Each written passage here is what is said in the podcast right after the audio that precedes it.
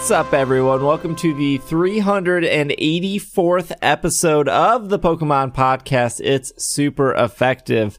I am your host, SBJ, and this is the final episode before the release of Pokemon Sword and Pokemon Shield. Ironically, there's only 384 Pokemon in the Pokedex for this game. That's not true. Don't turn off your podcast. uh, we have a full crew here. We got Greg. Yellow. Uh, yeah, I have a lot to say about those numbers. I'm mad at people right now. I'm mad at people and their careless comments. Oh, because of the the leak stuff. Yes. We should probably just say this right off the bat. We while we may talk about the leaks themselves like we did last week, we are not going to talk about specific Pokemon or what may or may not be in the game unless it was officially on Pokemon.com or their Twitter. Uh, there's like four days left by the time you'll listen to this, so I think Yeah. I think people can hold out. you can hold up. Will is also here. Yes, and if anybody needs any tips or advice on how to stay off the internet so that you avoid, you know, what to do with your time since you can't be on the internet since you want to avoid leaks and spoilers, which I've pretty much been successful doing. Um, I spent two hours in the gym this morning lifting, so definitely recommended because I feel awesome. Let me tell you about Ring Fit. Let's not talk about Nah. Ring Fit because that's our secret shame. Oh man, Brittany also here. Welcome back, Brittany. Hello. I have somehow managed to avoid all leaks, which is great, except for the, the just the one that I looked at. Uh, on purpose. yes. Wait, what did you look at? Was it like was it a Pokemon? No, Pokemon? that's no, no. it was no. the the final No. forms. oh, okay. That that sounds like three leaks. That's I- three leaks. One category, three leaks, yes. Okay, all right. So we got a lot to talk about today. We'll try to get through it as as thoroughly as possible, I guess. And then we'll have our Pokemon of the week and our question of the week, not in that order. Before we begin, uh, if you're listening to this the a couple days before and or after Sword and Shield, there is a giveaway for a Nintendo Switch Lite, the Pokemon Nintendo Switch Lite, that you can enter completely for free. You want to win one to give to a friend, a significant other, your your a coworker, or Do yourself. not give it to your coworker. yeah, probably not your coworker. Wait, what if it's your cute coworker that you want to ask out on a date? No. No, the answer is we don't do that. You're opening because real that is strong wrong. with a Switch. Anyways, You're, Don't uh, date your coworkers. Please. Don't date your coworkers. Also, if you're opening Let's Go Out is, hey, I got you this limited edition Switch, I would hope that coworker would run for the hills. like, you know what? I'm out. I am way out of this. No, not run for the hills. Run for human resources. Oof. Well, yeah, that too. the link to the giveaway will be in the podcast show notes. It is available worldwide. It ends on November 20th, 2019. So if for some reason you're listening to this in 2021, I'm sorry the giveaway ended like two years ago. Womp. Okay, uh, let's get into some Pokemon news. And I guess we'll get we'll, we'll get the Pokemon Go stuff right. We'll just get rid of the Pokemon Go stuff right away. Let's just get rid of the Pokemon Go stuff. you know, sometimes I think about this. November 7th, off Pokemon.com. Team Go Rocket leg- leaders Giovanni and legendary Shadow Pokemon hit Pokemon Go. After months of teasing and slowly introducing the Team Rocket stuff, you uh, can now battle the three villainous organization leaders, Cliff, Sierra, and Arlo. Uh, they can be encountered, and they have their own shadow Pokemon. And then if you were you if you are able to d- defeat all three, you will get the opportunity to battle Giovanni. In which, if you beat Giovanni, you will unlock either Sha- uh, Shadow Articuno, Shadow Moltres, or Shadow Zapdos. Um, it does require collecting six mysterious components, which you do by defeating grunts. The mysterious components let you find the organization leaders. All all our Pokemon fanfic have brought us to this point of boy, they really drawn they really drew this out for for several months to finally get to battle Giovanni. So is Cliff is Cliff the Team Rocket guy that has the unfortunate Pokeball beard Yeah, goatee cut Mhm. thing? it's bad. Defeat You him say for unfortunate. I say I wish you would show up on my dating apps, bro. Okay. tell me, you cannot tell me you're into that beard. I'm just joking. You cannot tell me. Also, are we gonna get backstories for who these people are? Like, I What? want the we, history. we did. There's like But- 18 paragraphs on PokemonGoLive.com. oh, that Arlo? old website. Look, if you want if you want to seek out this backstory, be be my guest. I I I've not battled any of the the admins, I don't know, leaders, organizational le- organizations leaders. I have not battled any of them yet. I've collected some mysterious components. I think I have three. I have three com- mysterious components. I was talking to a couple of my friends who play Pokemon Go a lot more than I do, and they also live in an area where it's not 17 degrees outside, uh, which definitely helps if you want to play Pokemon Go outdoors uh, when it's not cold. And they said this was the most tedious thing in Pokemon Go, and they they didn't like it. I, I haven't done it, but after you collect the six uh, components, it doesn't ensure that you will find one of the leaders, and then it breaks, and then you have to collect another six. Wow. The most tedious? Oh, I feel like all of Pokemon Go is just tedious. That's alarming. Uh, it's not tedious when you get to hang out with friends doing raids and such, Yeah, I mean, you just and making just- jokes about how bad your luck is at the raids because everybody else got eight shiny Suicunes and you didn't even get one yet. Yeah, I mean, I definitely see where Brittany's coming from because you could say like you could say that everything's tedious in the sense of like, oh, they released a new sh- they released Shiny Meowth uh this this week as well. So like if you only cared about shinies, I mean, shiny hunting a specific Pokemon is pretty tedious as well. But then Will is correct in the sense of like if you're just doing this with friends, it doesn't seem as bad. The fact that you have to keep collecting those parts, though, means like Will and I, if Will and I went to the MOA, there's no guarantee that we're going to get the six parts at MOA and then also find the leaders, right? Like, that's not a given. So, you're going to do a lot of this on your own over a long period of time.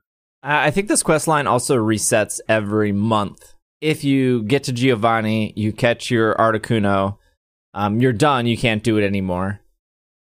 Uh, but then when the month is over, it opens back up again, so you can complete it again.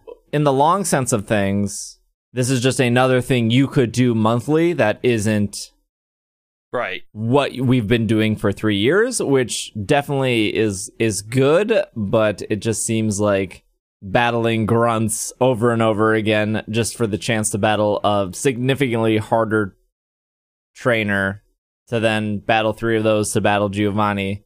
It, it it's fine, but uh, uh, why did it take us like four months to get to this point? Because Rocket Well- Subs has been around for a long time. But if they had rushed it, then then you would be like, why are they rushing this content? Why aren't they? yeah, there's, there's the, I mean, I don't know that there is a good in between there. Like, I don't know what would have been better. I, I, yeah, the whole Team Rocket cycle has been under a year, so that ain't bad. Yeah, that's true. and we needed that fanfic. So Yeah, we got the fanfic to keep us uh, company. Ugh. yes, Shadow Pokemon can now be shiny. I believe you can get like shiny Shadow S- Sneasel and like two other ones. If that's another thing to collect. Wait, they can or cannot be shiny because you just said two contradictory things. They shiny Shadow Sneasel is a thing. So they but that's could the not only be shadow Pokemon no, that there, can be there shiny. are two other shadow Pokemon that can be shiny. I don't I don't have them in front of me. So this is the first time that shadow Pokemon can be shiny officially. There's still no words if so you can't trade a shadow Pokemon. You have to purify it. You have to purify their soul. Yeah. And I'm assuming if if and when Pokemon Home comes out where you can transfer your Pokemon Go Pokemon into there, there's no words. There's no word. We have no clue if if shadow Pokemon can get transferred. We don't know if purified Pokemon can get transferred. We don't know if uh, they lose their lucky if they get transferred because we do know if you transfer a lucky Pokemon to Let's Go Pikachu, Let's Go Eevee, it loses the lucky. Uh, we don't know if hat Pikachu's can be transferred. There's a lot of like ifs, and I'm not personally. I don't know how other people feel about this. I'm not in the department to collect things if I can't put them all in the same place, which for me would ultimately be Pokemon Home when it arrives. If I can't, you know, transfer it into that without it sticking there, I don't know if I necessarily really want to collect it at that point. I really hope you can transfer it because that's theoretically a lot of Pokemon to be having of the same type. Like if you want to collect uh, a shiny Sneasel, but also a shiny Shadow Sneasel, but also a shiny Purified Sneasel, like that's six more things different. to collect. That sounds great. Yeah, but a shiny purified Sneasel visually would not be distinguishable from just a shiny Sneasel Sneasel. So that's more know, of a I just know that it's yes. Yeah, at the end of the day though, like what are you gonna like roll up to a job interview and be like, look at how many yes. shinies I caught, please like yeah. at the end of the day it doesn't else, matter. What else do, what else am I gonna do? I'm gonna talk about what level my D&D character is and the 50 shinies that I have so that they know that during my downtime I was working. Group events, team leader, attention to detail, it's all there. Where do I want to be in five years? I want to be Pokemon. I gotta let people know years. the exact date I hit level 40 in Pokemon Go, and I have to let you know how much more experience I have past 40, which proves my loyalty of continuing to buy lucky eggs to power up this number that no one actually cares about but yourself. this is, I'm actually talking about myself because I continue to buy lucky eggs even though I'm level 40 because I'm losing my mind. I I need that number to get lucky bigger. eggs, or do you buy like the raid packs that include lucky eggs? I literally the other day just bought five lucky eggs. no. Why do you do these things? Because the number gets bigger, Greg. I don't know. What if what what if they raise the level cap one day? That's exactly it. What if one day they le- raise day the level ra- cap? They what ra- the raise what the if? level cap and reset the XP down to the base level of 40 for everybody who starts that way and all of this quote unquote work is wiped out. They won't reset it to 40. They'll just make the path to 40 easier. I, I really w- hope they reset it. can't wait to prestige. what kind of weird game are you going to play that it's like, hey, you're just started, you're level 40? It'll look. just be Stardust.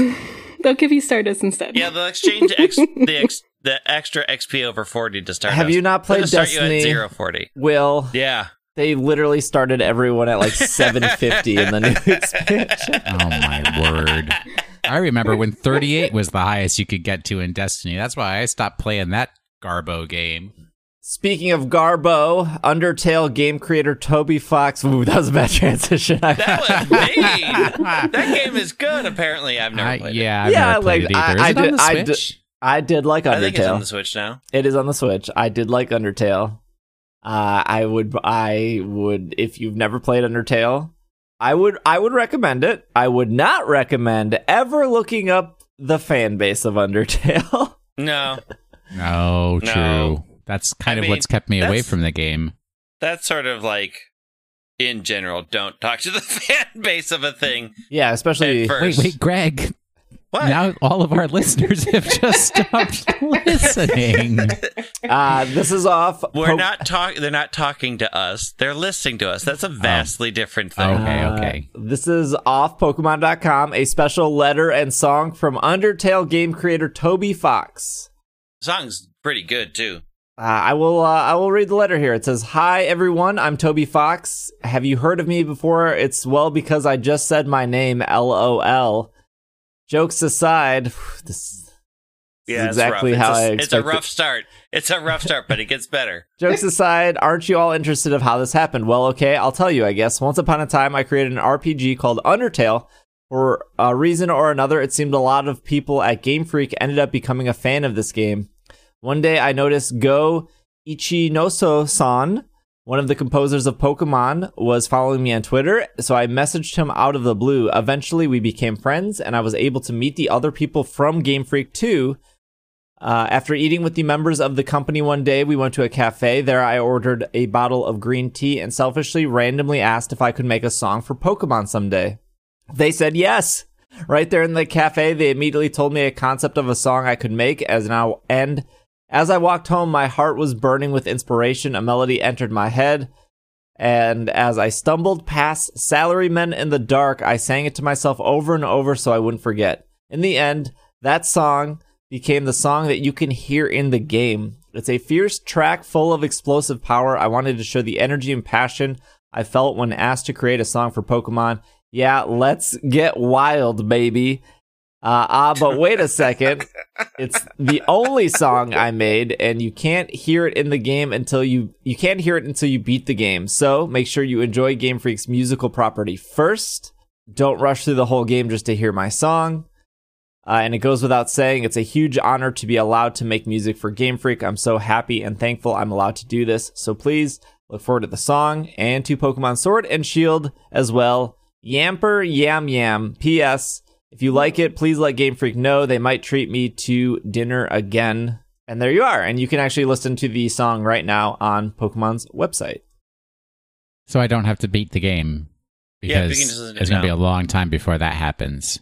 Yes. Um, I wonder if anybody from Game Freak or the Pokemon Company International is following me on Twitter. Ooh. Mm. What are you going to make for their game? What song are you going to come up with? Uh, I mean, no, but I'll take them all to the gym and get them fitnessed.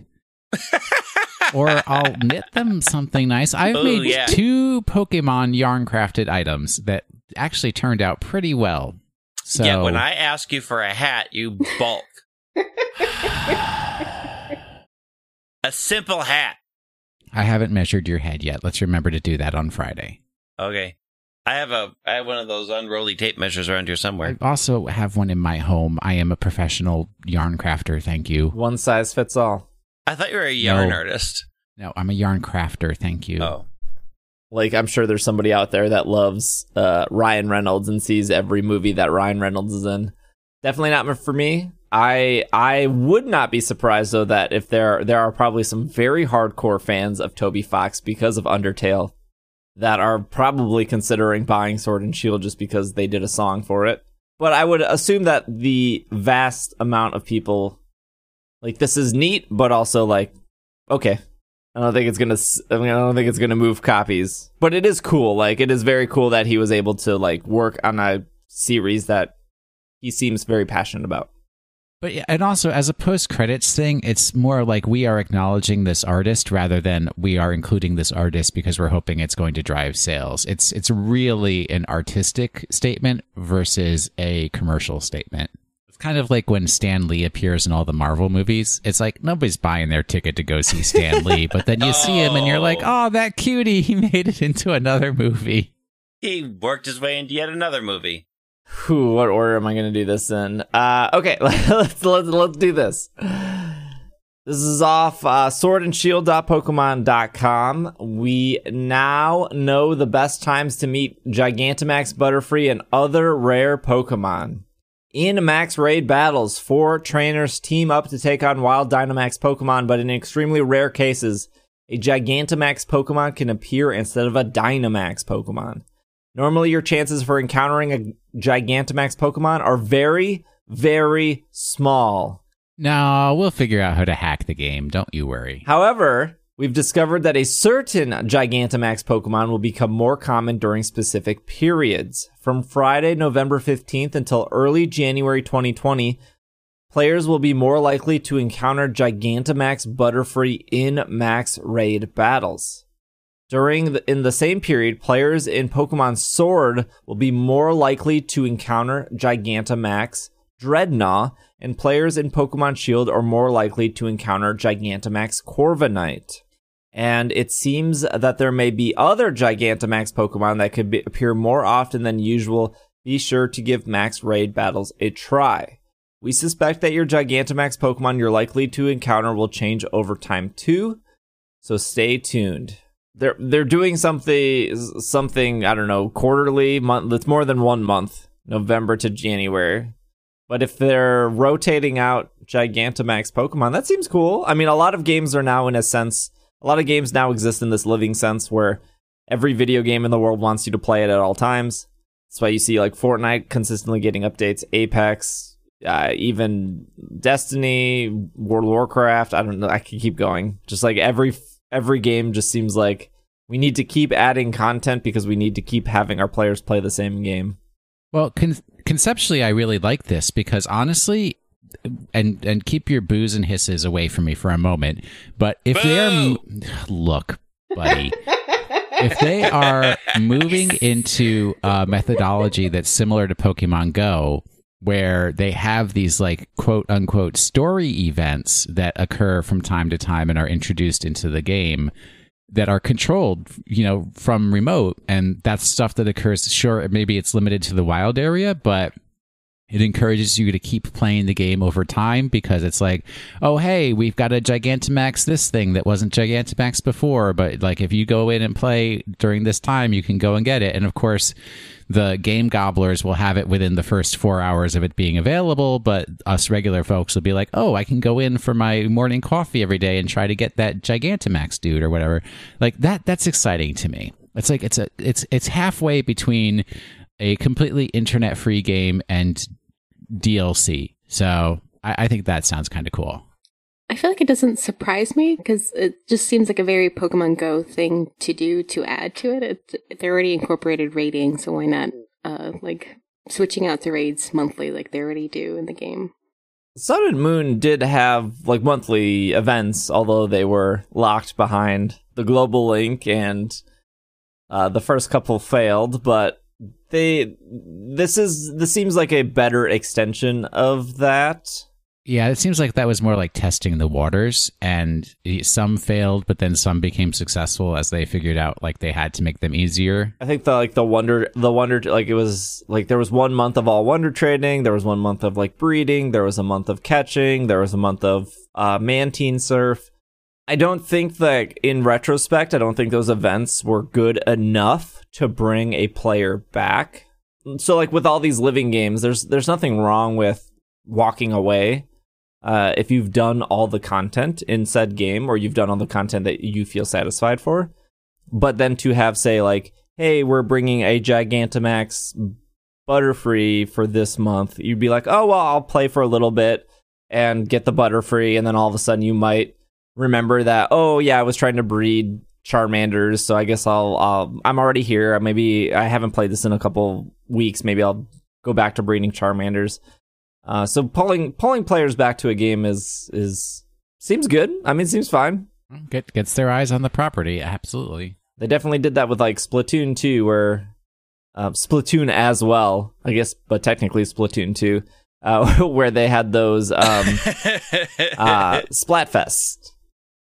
Yeah, uh, and those were those were those always gave me a reason to go back to Splatoon, even if it was just for that weekend of like, well, it's a Splatfest. I'll pick a team. I'll do the Splatfest. Okay, team one, cool. I, I guess I'll see you in a month. I mean, yeah, just having a reason to go back after isn't bad. Remembering to do it is sometimes difficult, but the fact that they do it isn't bad. Like you know, if you it's like a perk if you're always playing Pokemon. Like I'm almost always playing some sort of Pokemon game, but it's also nice to just hey, hey, let's all meet up again and quick do some max battles because there's a new Gigantamax, and that's just a fun little thing. Shout out to Gabe from our Addict channel who sent in the uh, Toby Fox news.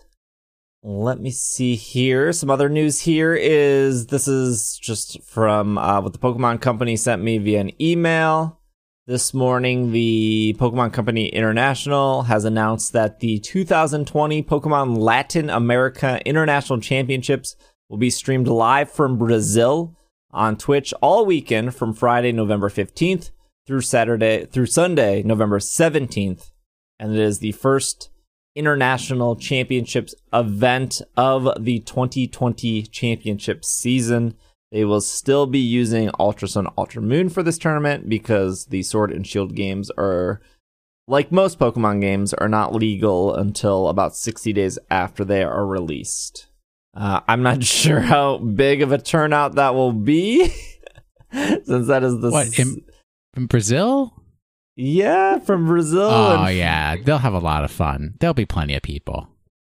and same weekend that Sword and Shield coming out. I realize, but it just Brazil is a huge country. We just can't underestimate this. Travel in Brazil, maybe not as easy as we would hope, but the Pokemon fans there are just rabid for Pokemon. Yeah. So they're going to take advantage of this opportunity.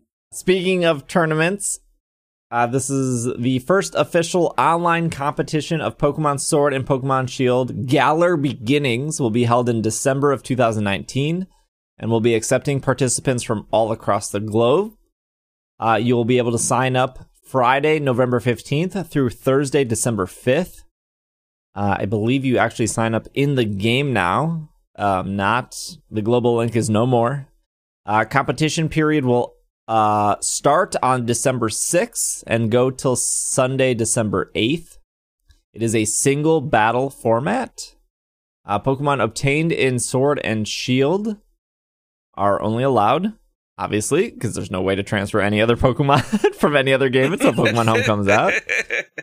Zacian, Zamazenta, Mew, which you can get from the Pokeball Plus, and some other special Pokemon are not eligible.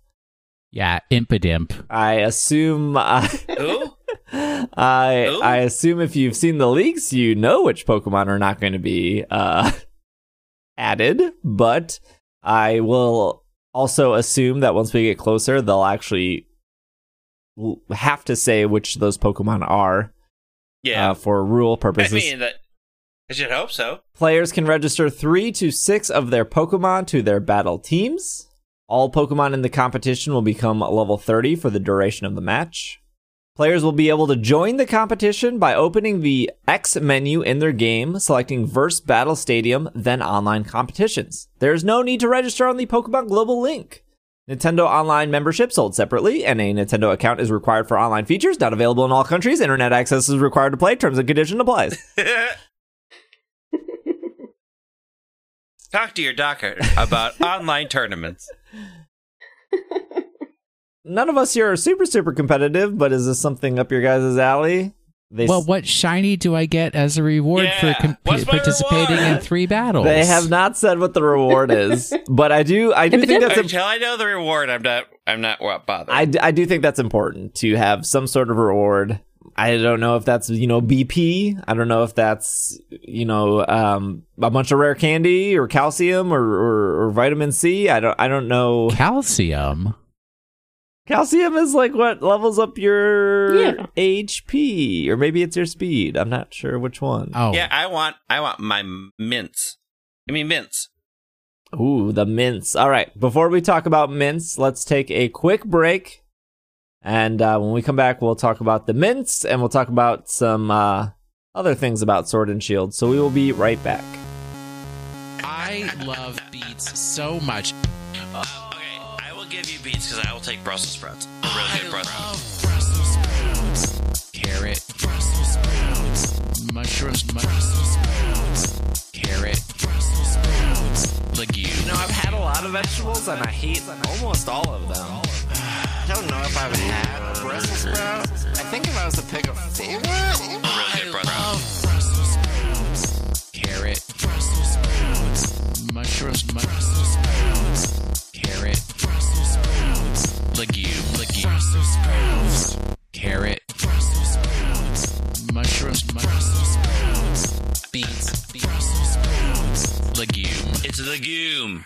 We are back. Greg said the magic word of mince, and mince there will be. Yeah, mince, mince, mince, mince, mints. Could you please spell that for me because I'm confused over whether it's the um, nice plant that you grow to break up into your tea for flavoring, or if it's a type of uh, chopped pie. Mint. M I N T. Mint. It's a plant. Ah, okay. Or the 'cause- or the breath. The breath mint. yes, but I thought you meant mince like a mincemeat pie. No, Something not like that. Gross. Mints. No, no, What? no, no, no, no, no. Oh, Mincemeat is not meat. It's not. It's not meat.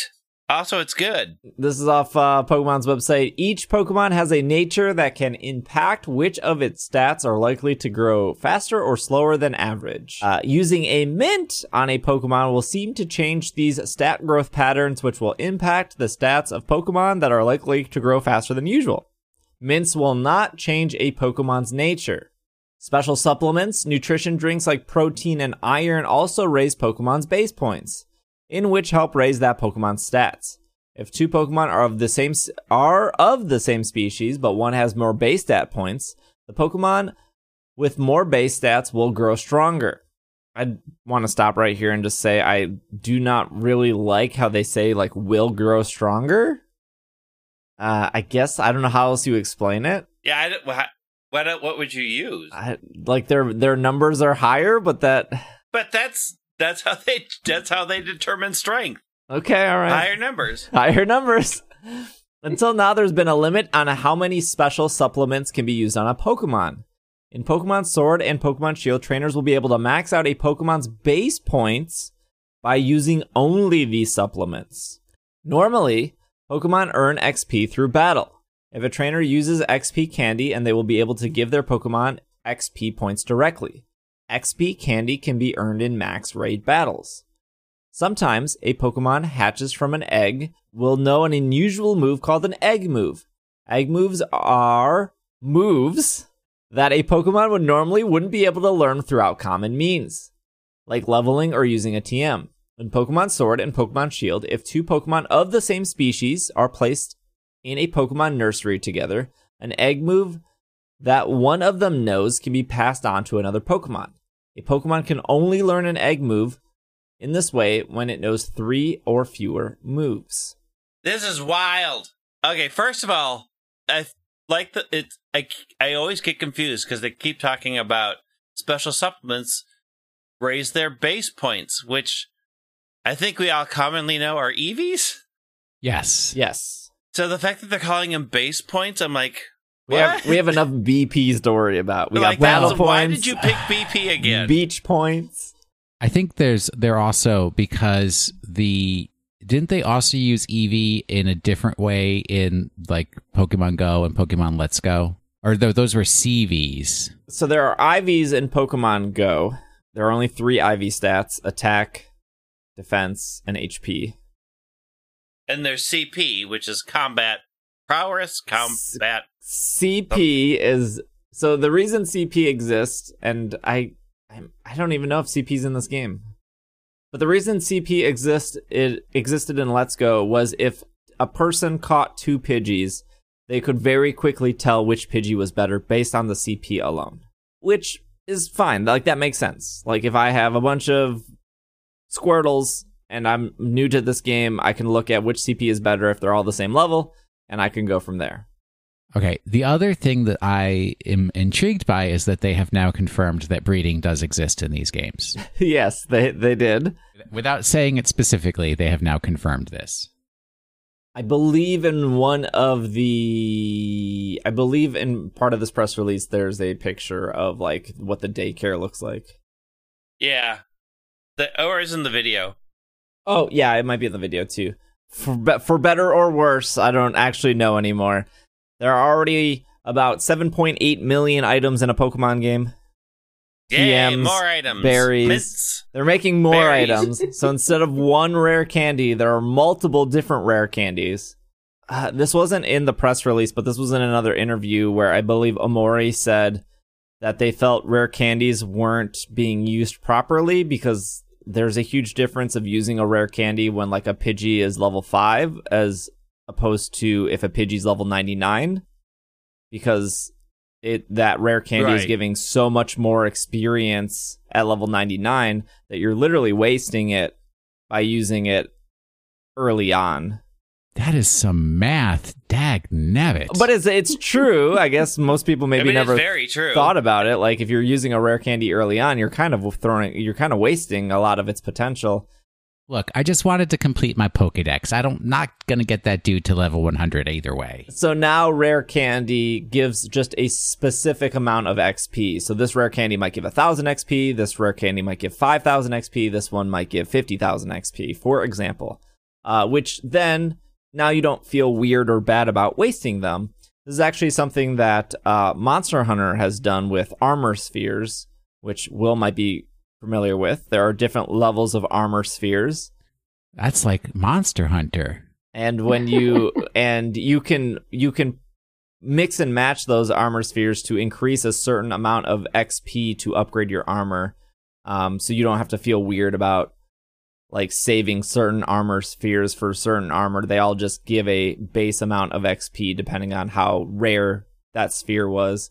Um, so this is great. I, That's- I'm a Gen Xer. You can't tell me what I can and cannot feel weird about. okay, okay, that's true. Yeah. All right, that's uh, well, can Yeah. tell me Who- about the Who nu- are you? nutritious drinks. Will uh, Will you drink protein and iron all the time, right? Uh, I do drink protein. Yes. Uh, if I were to drink iron, that would be unhealthy. Just That eat would be spinach to, and eat liver if you have an iron deficiency. Well, Thank you can you can feed your Pokemon protein and iron and other things Calcium, vitamin D, fish oil. that have been limited before. I think I don't know the number off the top of my head, so I apologize to any of the hardcore battlers. But I think before because uh, you could only have like a 252 and a specific stat for EVs. All of them, all of them went to hundred. Oh, they went to 100. They went to hundred, but it depended on when you started feeding them. Like I, the I if ugh, this is sort of relying on memory, but they could only get you to a hundred. So if you use them from the bottom, like from zero, you could get the most out of it because they would raise them ten at a time. But they became useless after a hundred. If I'm remembering how that worked It correctly, would usually say like be. Pokemon can't mm, Right. eat this anymore. Right. So if you had something that had been battling for a while, then you attempted to feed it something, you might be able to feed it one, and then it, you hit that 100 spot, and then it was like, okay, no, it's done. So then at that point, if you did care about EVs, you would have to go find like a Alolan Diglett and then kill a million Alolan Diglets. Well, I mean, if you're smart Bring about it, back no. raid battles. Bring back raid, raid battles. battles. or horde battles. Horde battles were great at it. Yes, it was that's what I actually meant. really easy as somebody who did a lot of EV things in Sun and Moon. As long as you had the bracelet and as long as you had Pokerus, Right. if you just you SOS any- Alolan Diglett, it only took 11 Diglets and then you were done. And that was from 0 to 252. hmm No, if you had like the right, you had to have the bra- bracelets, you had to have the Pokerus, Right. you had to know what to SOS, which that's probably the easiest Right. part of just looking it up. But it only took 11 Pokemon to knock out to max out your specific EVs, so it wasn't it wasn't that bad. But this I mean, it wasn't hard. They made it a lot easier. Horde battling was way easier because you could just do five at a time. Like if you got, it it was easy to do.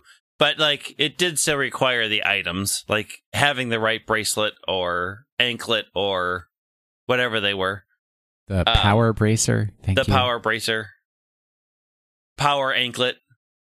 But they, they, Pilates like, ring. they, Yeah. they give those things away so easily in the Mhm. games. It's really not that hard to get. And it's like most Well, of the I time mean, people get them them and they're like, what do easily I need this for? I mean, you get the macho brace easy in game usually, but the power items are usually BP after. I can just give them a bunch of protein to max out a specific stat. But are these items still 9,800 Poké Dollars? And if they are, is there a good slash fun? This, uh, put a big asterisk here because everything in Pokemon is very repetitive. That I understand that. I'm okay with that.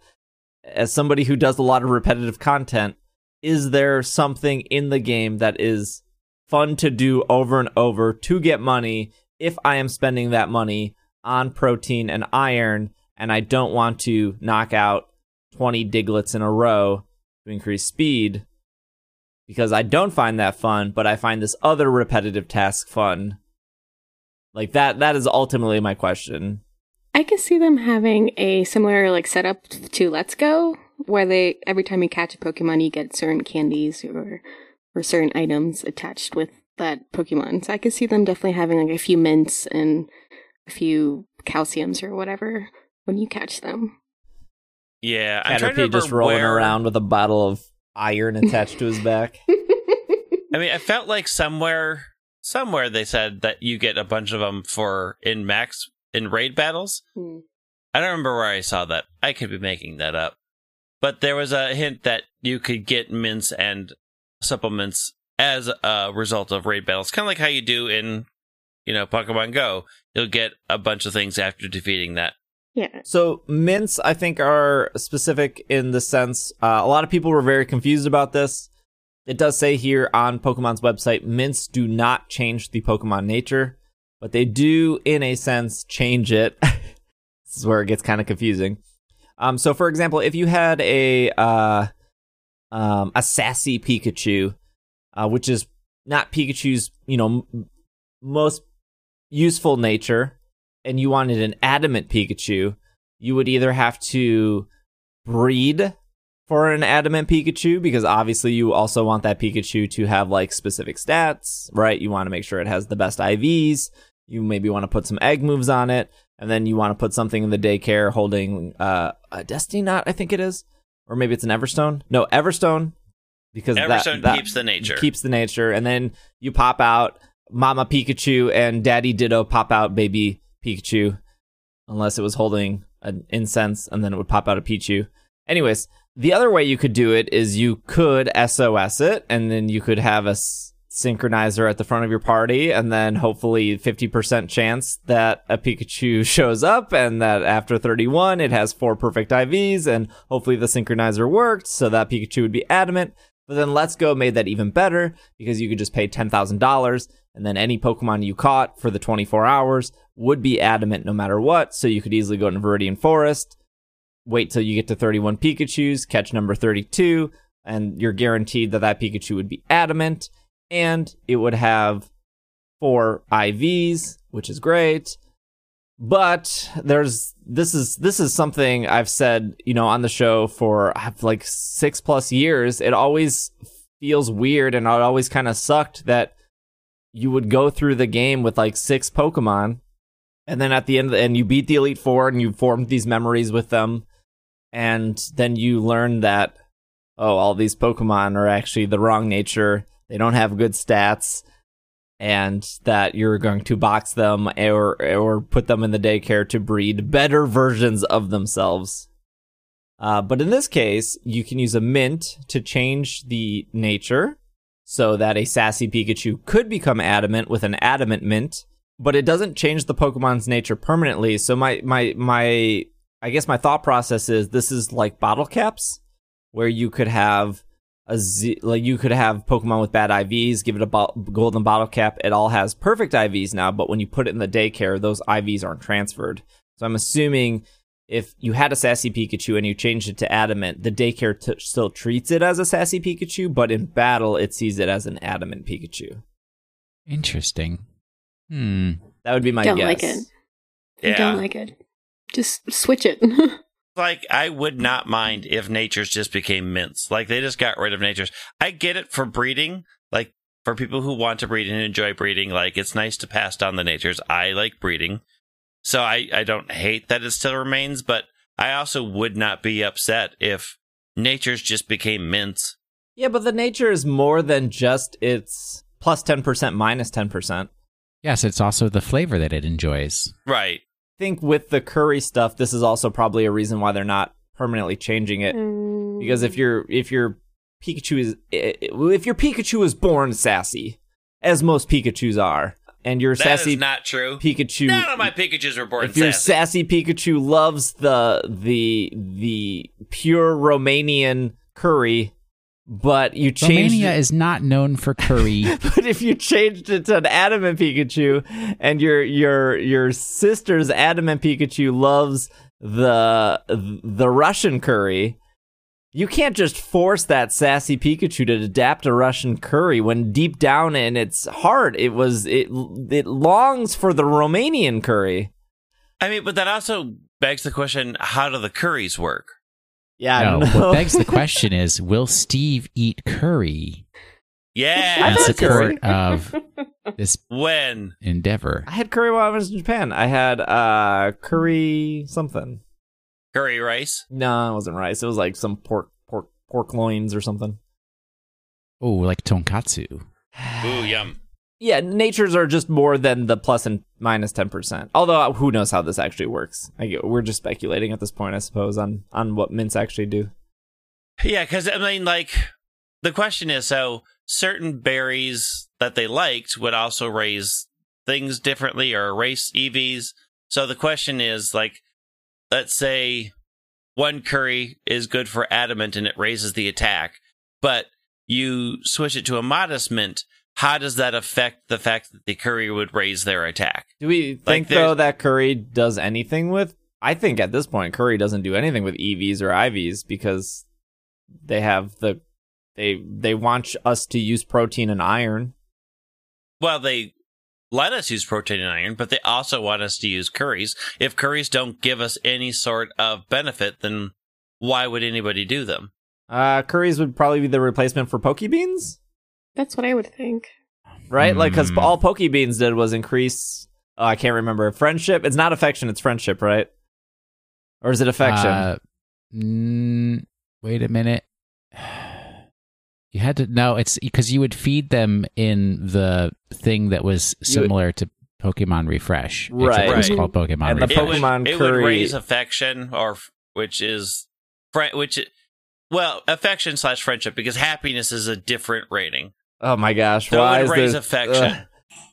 You you give it two rainbow and two pets and it's max. That's all I know. Two rainbows, two pets. You get the max of something. Some heart scale maxes out. Yeah, but like the Well, beans that's how you didn't- get your Sylveon. the color beans didn't matter either. Like all beans did the same level of reflection.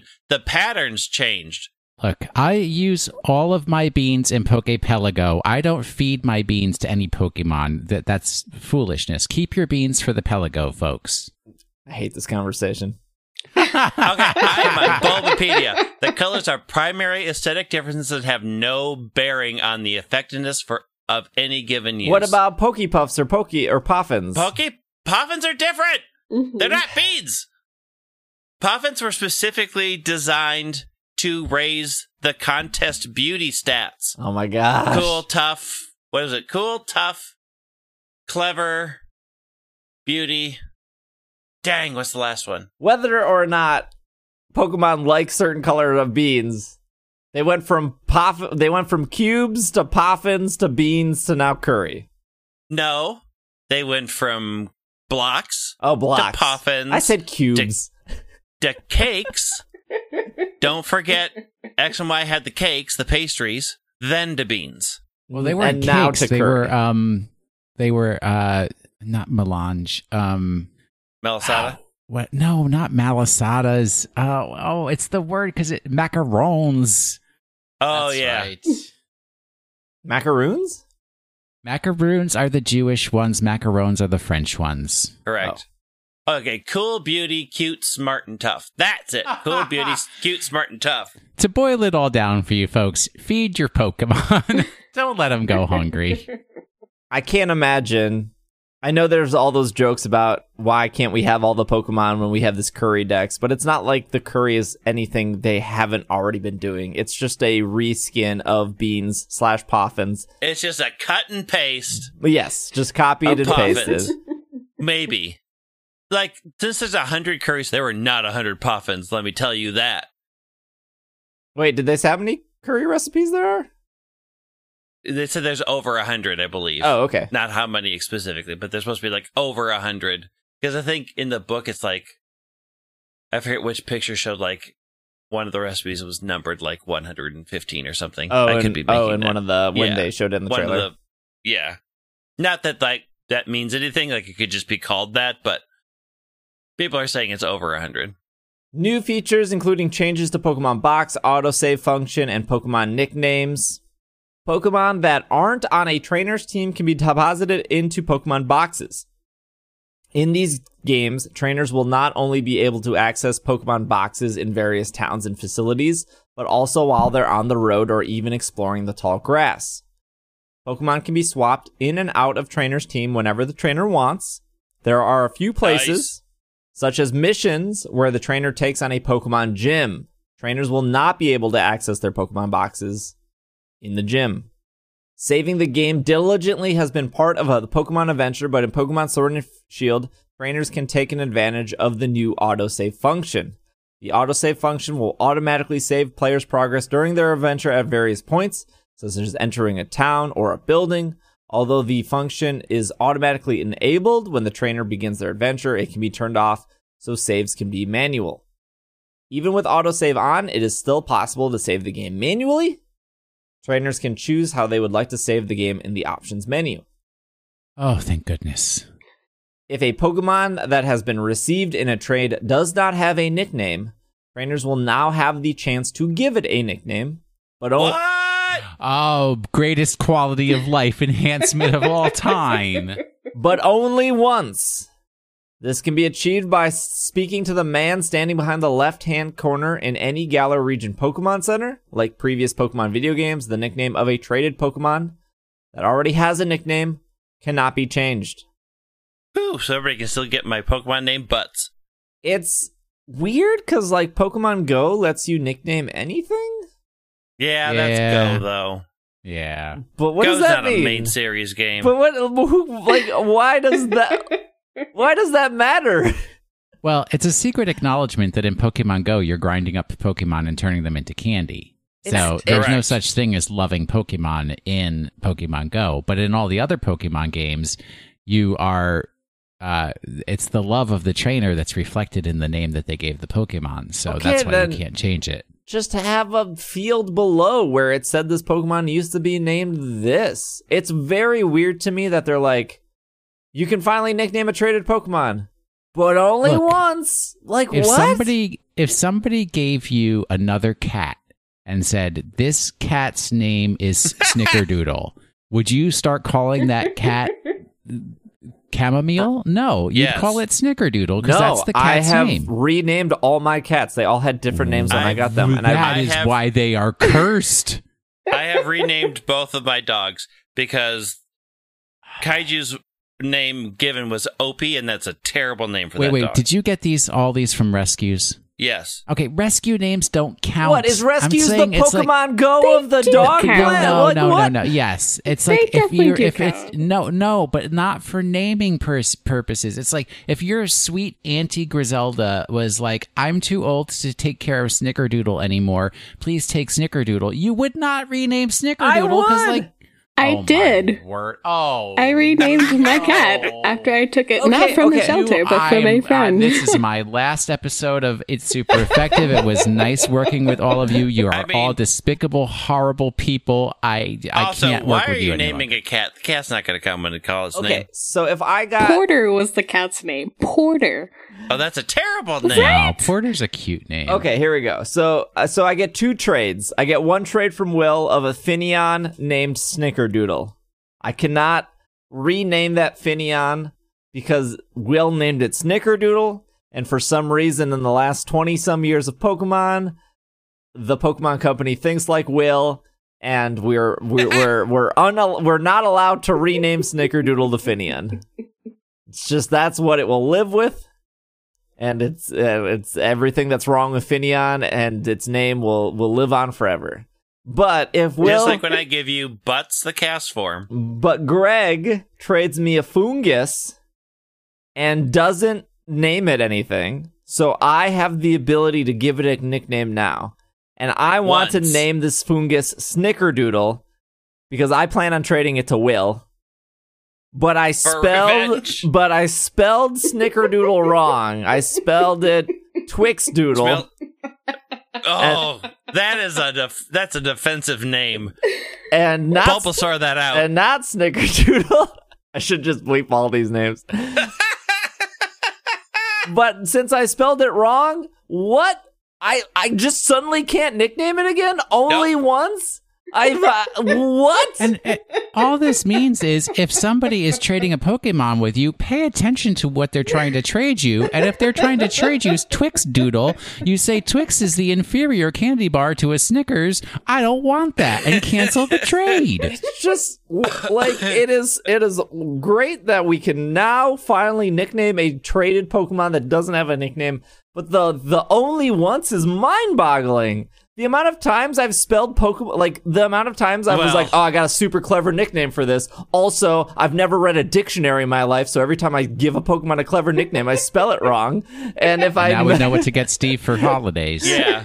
and a now I- and a- Also, is is twelve the same number of characters you've always been able to use? yeah, I think characters? since I think X and. Y. Can we all acknowledge that snickerdoodles are not made out of Snickers? Like, I just No. need oh, to put that out there Sorry, before the I- tweets start. Look, look, look, I was thinking fast.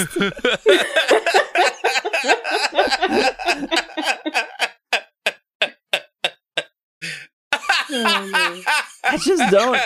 I just really don't understand the logic behind this. but only once. It's Will's logic. Yeah. This is the one thing Will added to the game, so Yes, haha! I do have fo- Twitter followers from Game Freak. Ha ha ha ha! When you when you trade a Pokemon, it'll say what the original OT is, and it it will say like William R. Anderson. But why can't it just? Why isn't there more? Like I like if the main goal of Pokemon is, and I actually don't know if this is their main goal because who knows what Game Freak wants to actually do. But if the main goal is to like Pokemon are specifically memories, and they've definitely in commercials shown that people have their nostalgic memories of Pokemon. Why isn't when we trade a Pokemon, there's not more to it than just an OT? Like, if Will was to trade me a Finneon named Snickerdoodle, and I want to rename that, it, it already says the OT is Will, but why doesn't it say, like, oh, it was specifically caught here in this game, and it had this nickname, and it, it won this many battles? That is like a little record underneath one of the menus because most Pokemon have eight menus of like here are the moves, here are the ribbons, here are the stats, and and I have like another tab that's like this was the memory of this Pokemon before it got to you. You can do whatever you want with it. You wanna you No, wanna re-nickname it. You wanna EV train it. You wanna get it to level one hundred. But that core memory. Let look. Let's let's take a tiny peek into Pandora's box. Are you all ready? No. No. because they couldn't even get all the Pokemon in the game, Oh, and you I want the Pokemon God. file sizes to get even bigger with like a huge text file of every nickname that poor Pokemon that's been transferred to 60, 70, 80 billion people has ever had. I think it has more to do with not the trainer's perspective, but the Pokemon's perspective. So if, if this Pokemon was named Snickerdoodle or Twixdoodle in the anime, and it was traded to another Moundzoodle. Pokemon, that Pokemon will most likely will want to be continue to be associated as S- S- Snickerdoodle and not Twixdoodle because that's the Pokemon's prerogative. Whereas, like, you don't really see that perspective. I feel like in the video game. And Right. also, nobody eats mounds. That's disgusting. Almond Joy Doodle? Mm. Possibly. Crunchy peanut butter doodle. That's not a candy bar. And I heard they changed the formula for Butterfinger, so crispy They crunchy did. Butterfingery No. is gone. That's off my diet now. No. Yeah, they changed it. It's different now. Somebody call Bart Simpson. I mean, the nickname stuff isn't the end of the world. It's just a very weird restriction. Yeah, I mean, I don't disagree that the only one thing, like, Mhm. all- I'm all right, whatever. like, it's it's an improvement, but we're not committed to it. well, you know, we'll see how people like it. We'll maybe, see, maybe we'll give it two in the future. We're really unsure about how many people are going to rename this butts and then trade it back into the world. I mean, Okay. Move on here. we're not moving on. We're all thinking about Castforms named butts now. Maybe Alright. you are. We did the Yeah, we did the nature things. Okay. Let's actually that was all like the I guess positive news. oh no. Oh, we have no. uh some some that we have three different articles and they all kind of relate to each other. It's actually kind of like a series of events that happened. So we'll take a quick break. We'll come back. We'll do that and then we'll do our question of the week and our Pokemon of the week. So we will be right back.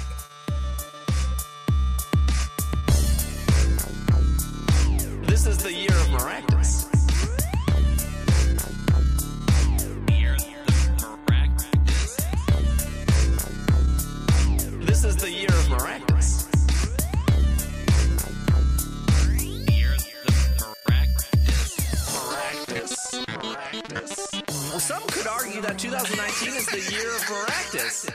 Who, who, who would argue that? Maractus.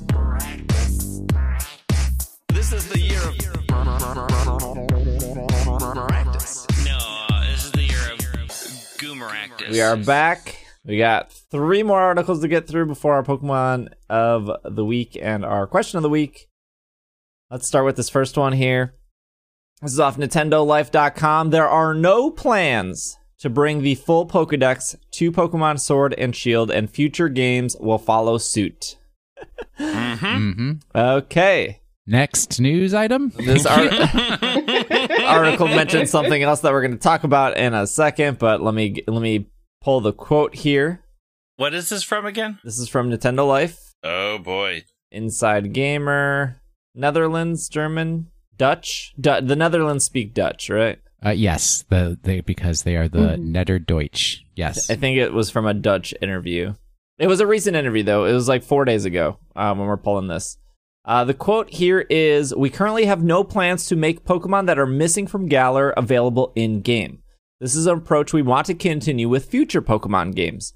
Up until now, it hasn't been possible to encounter every Pokemon in every game, so people transfer them from old games in the new games by using Pokemon Bank, for example. The Pokemon Home app is currently in development, in which players can connect their various Pokemon, and only Pokemon in the Galar can be transferred. In the Galar Pokedex can be transferred into Sword and Shield. But the way of playing is actually not very different from before with Pokemon Bank. Up until now, you have always only been able to meet Pokemon from a certain region. We encourage people to use Pokemon Home to collect their Pokemon from old games. From there, they might be able to take them into other games in the future. Take good care of your Pokemon because perhaps you can travel with them in the future again.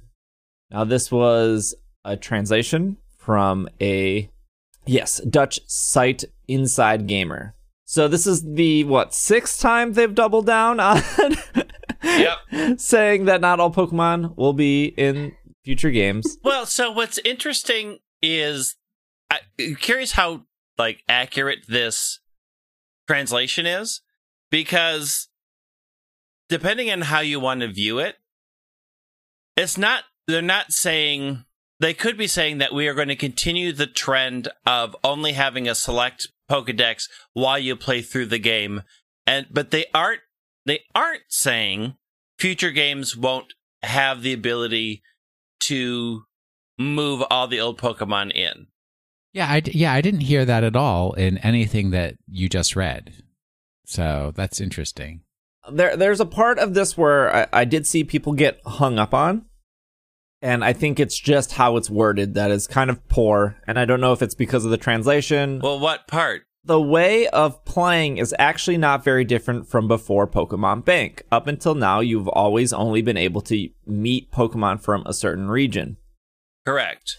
At least what I've, you know, seen and discussed with people, that actually stomped on their excitement even more, or maybe built up their anger even more. I'm not sure what the. But I mean, that's literally been the game since Gen 3. No, I think Yes. right. That's where I. That's what I got from it. But I think it comes off as to. It came off to them that Pokemon Home is very similar to Pokemon Bank, as it's just the storage.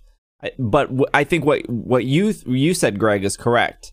They're not saying that Pokemon Bank, or they're not saying Pokemon Home is just like Pokemon Bank because they have said before, not in this I mean, interview. they say in the next paragraph, the Pokemon Home app is currently in development. So it's not done yet, so we don't know what it is. but with the whole National Dex issue, people are upset because their favorites, like let's just say, you know, Scyther is not in Sword and Shield, so you can't move any Scythers in or S- Scizors, and so now they feel upset that you know they're not be going to be able to play with their Scyther. And if Pokemon Home is exactly like Pokemon Bank, well, that doesn't make the situation any better because Pokemon Bank literally is pretty bare bones. I think it's fair to say that it's a pretty bare bones app. We have been told that Pokemon Home is going to be better than Pokemon Bank and yes. that we should look forward to it. But that sentence makes it seem like they're comparing Home to Bank directly. And what I'm saying is they're not. I They're saying so- that the so, yeah, what- games what Steve are is not saying- different. Yeah, what what people are so what Steve is saying is like people when they hear that sentence, they're hearing Pokemon Home is Pokemon Bank rather than what say. it's real I know, but rather than what it does say, which is Pokemon Bank functionality is a component of Pokemon Right. Home and there will be other things as well. Right. So even even if you would be able to transfer all your Pokemon into Sword and Shield, you still would experience the game the same way as you would in 5 days because Pokemon Home does not exist. That transfer tool does not exist Right. yet. Just like you even if you wanted to use uh, a Glameow in Sword and, or in Sun and Moon, you wouldn't be able to until Pokemon Bank came out, which we knew was Pokemon Bank was what like 3 months after Sun and Yeah. Moon, so it was you- it was you- three or four. you still have to enjoy that game. With all of this said and done, with you know people still I mean, the, still upset about the national Dex, which has led into if you're not following the national deck stuff, Good. bless you. Uh, but good. Stay innocent. Stay pure. If you are following it really loosely and you're, you're probably like why do people why are people still upset about this? We you know they've game freak has clearly doubled down on it. The the problem is not so much the national Dex at this point but it's it's so much that now people are realizing other flaws with game freak games that we've always talked about Correct. like with Omega Ruby Alpha Sapphire, I mean, I played that game for less than 48 hours before I put it down for three years. I didn't play that game for three years. And I played it from beginning to end in like a weekend because I think it's the best game. and for me, it was they took away my character customization. They brought back HMs. I, I'm not going to go on about why I didn't like those games, but, you know, there are plenty of things in Pokemon games that have been not good. Yep. even something with Let's Go Pikachu, Let's Go Eevee. Why doesn't it show what moves are super effective and not super effective against another Pokemon? Especially when that game is aimed for a market that may have not been keeping up with Pokemon. It's A very more introductory market, yes. it is very weird that that feature that was very much praised in Sun and Moon suddenly was not there. And I'm actually I have no clue if that's going to be there in Sword and Shield.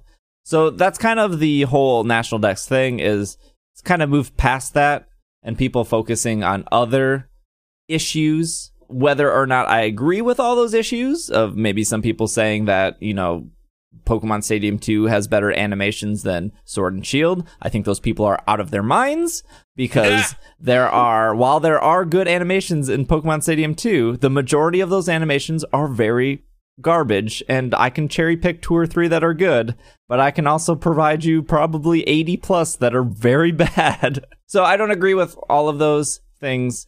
I just think that that sentence I wanted to focus on a lot because I don't think I understood that. And I think that's mostly because this translation isn't that great to begin with. It does now, in my mind, reconsider Pokemon Home prior to. For the last couple months, I, I, I sincerely believe that Pokemon Home was going to be one, a separate purchase than Nintendo Online. I don't think it will be built into Nintendo Online because it it would feel weird if a Pokemon Go player wanted to use Pokemon Home for whatever reason they wanted to to dump their legendaries or to just store more Pokemon. It would be weird to force that player to buy Nintendo Online to then access Pokemon Home when they Oh, don't yeah, own absolutely. a Switch. Yeah. But Yeah, it you are be. you are thinking a little limited because what they can do is say if you are a subscriber to Nintendo Online, you get Pokemon Home for free. If you need Yeah. Pokemon Home because you're a Go player, it's five ninety nine a year. Yeah. But now at this point, I'm thinking, I sincerely think if they put a price on Pokemon Home, that doesn't do damage control or that doesn't that doesn't feel super great i want to say in an a- in, I- and i'm thinking from an aspect of i am thinking of the people who are are already one not super happy with the direction pokemon is moving but also if you're saying that in the future not all of my Pokemon can be moved into these games, and whether or not those people accept it, but you want me to pay a yearly fee to store these Pokemon that I potentially can't use for several years. That doesn't, I think, feel great. And a couple months ago, I would have been like, oh, Pokemon Home is definitely going to have a yearly fee because Pokemon Bank had a yearly fee. But if if now you're saying that, okay, we're going to store them here, and Yeah. I, like, oh, that that actually doesn't feel good anymore. I, I don't know. I, I'm, I guess, more pragmatic, and somebody's got to pay for that AWS compute space. Yeah, so it's I mean, not, they, they, not going to be the company. They could give everyone. They could do a Pokemon Go thing. They could give everyone, you know, 500 box slots for free. And if you if you're a hardcore player and you want to move in your 3,000 Pokemon from Pokemon Bank, hey, just pay to upgrade the space. There could be micro transactions in. I mean, I think they're going to be guaranteed there's going to be microtransactions. like Yes. that's the world now. but I just wanted to pretty much change my stance where I was on Pokemon Home to it definitely being free or definitely being paid to. I don't know if they can get away with this being paid if my 18 Glameows are going to sit here for year after year because they're not ready Well- to make a game for Glameow. It depends on what Home does. So if Home is just a storage app, then I could see the argument that they're not going to charge for it. If st- if Home has a bunch of additional functionality, if Home ha- like incorporates the job system that's coming in Sword and Shield, or has mini games, or has a Pokewalker find things and those can be transferred into game functions. If it has a lot that it can do, then it's definitely going to be a paid app. It really depends on what home eventually will be. I mean, I, I get the argument that you're making because it's valid that if it's just storage, then it feels real bad to pay for it. If it's you get to use your favorite Pokemon in a bunch of mini games and tower defense games and a whole bunch of fun things, then I can see that being a paid app. What if it lets me um, manage my Pokemon's nature and IVs and EVs from within Pokemon Home? I mean, I think a lot of the people that have been upset with the national Dex, if they said, they already said you can trade from home, which I think is incredible. Right. And I've provided that situation of, hey, maybe I'm in Japan, maybe I see a dude with a Pokemon shirt, uh, maybe he has, you know, a Japanese Cobalion, and I trade him for, you know, an English Virizion. And that's a cool interaction that we can do from our smart devices and not a Nintendo Switch that could have never happened before. That situation is so cool to me. And I would pay $10 a year or $15 a year in case that situation was to happen once. Because that sounds awesome. I don't know why that sounds awesome, but but to me that that no, I seems agree like because it's like it's better than Pokemon Go Pokemon. So yeah,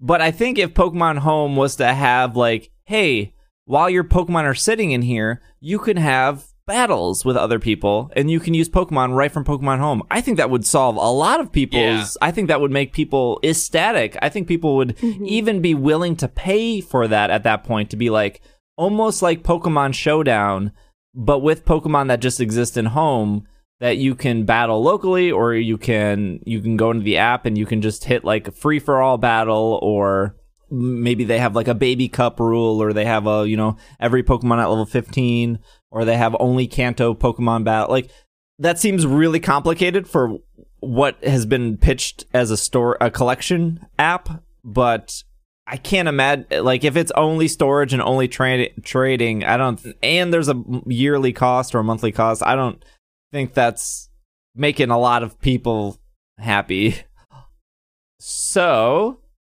with the no plans for adding Pokemon mix m- missing. This is we're gonna take a detour real quick and tackle this story, and then we're gonna come back to our final story. Pokemon Sword and Shield event in Japan canceled for operation reasons. Uh, the Pokemon Company called off its Japanese launch event for Pokemon Sword and Shield due to take place in Tokyo next week. Masuda and Omori were both due to make an appearance. In a statement apologizing for the event's can- cancellation, the Pokemon Company simply blamed operational reasons. Uh, Eurogamer's Chris Tapsell spoke with both Masuda and Omori last month. A quote here from one of from that interview last month was, "Of course, you know, You see some of sort you see sort of negative comments, and it does, as a developer, make you feel a bit ba- a bit down about certain things. Masuda told Eurogamer last month, but at the same time, quote, you have to take criticism. For example, let's go early on. Uh, there were a lot of comments that it was too easy or kind of a bit too kid focused, and that sort of thing. That sort of comment is something you see, you take uh, on board, and you really try to base try and base improvements for the next game on the feedback you received from the last one. And then they end this article with In August, a 40 year old man arrested for allegedly sending death threats to Square Enix in Japan. A month earlier, an arson attack at Kyoto Animation killed 33 people. So, to circle back, there were rumors that Game Freak was getting death threats, and that is why this event was canceled.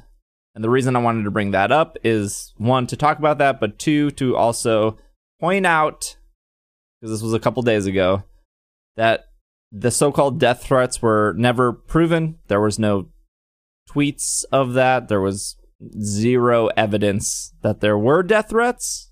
So, so Well- it, you might you might just have to take it at face value, and something happened organizationally that they just couldn't get all the pieces together, and they said rather than have Pokemon Go Fest one happen again, let's just cancel it rather than having egg on our face, which is perfectly acceptable. And hey, I'd rather they make that decision than have something fall flat and have to listen to even more criticism and complaints.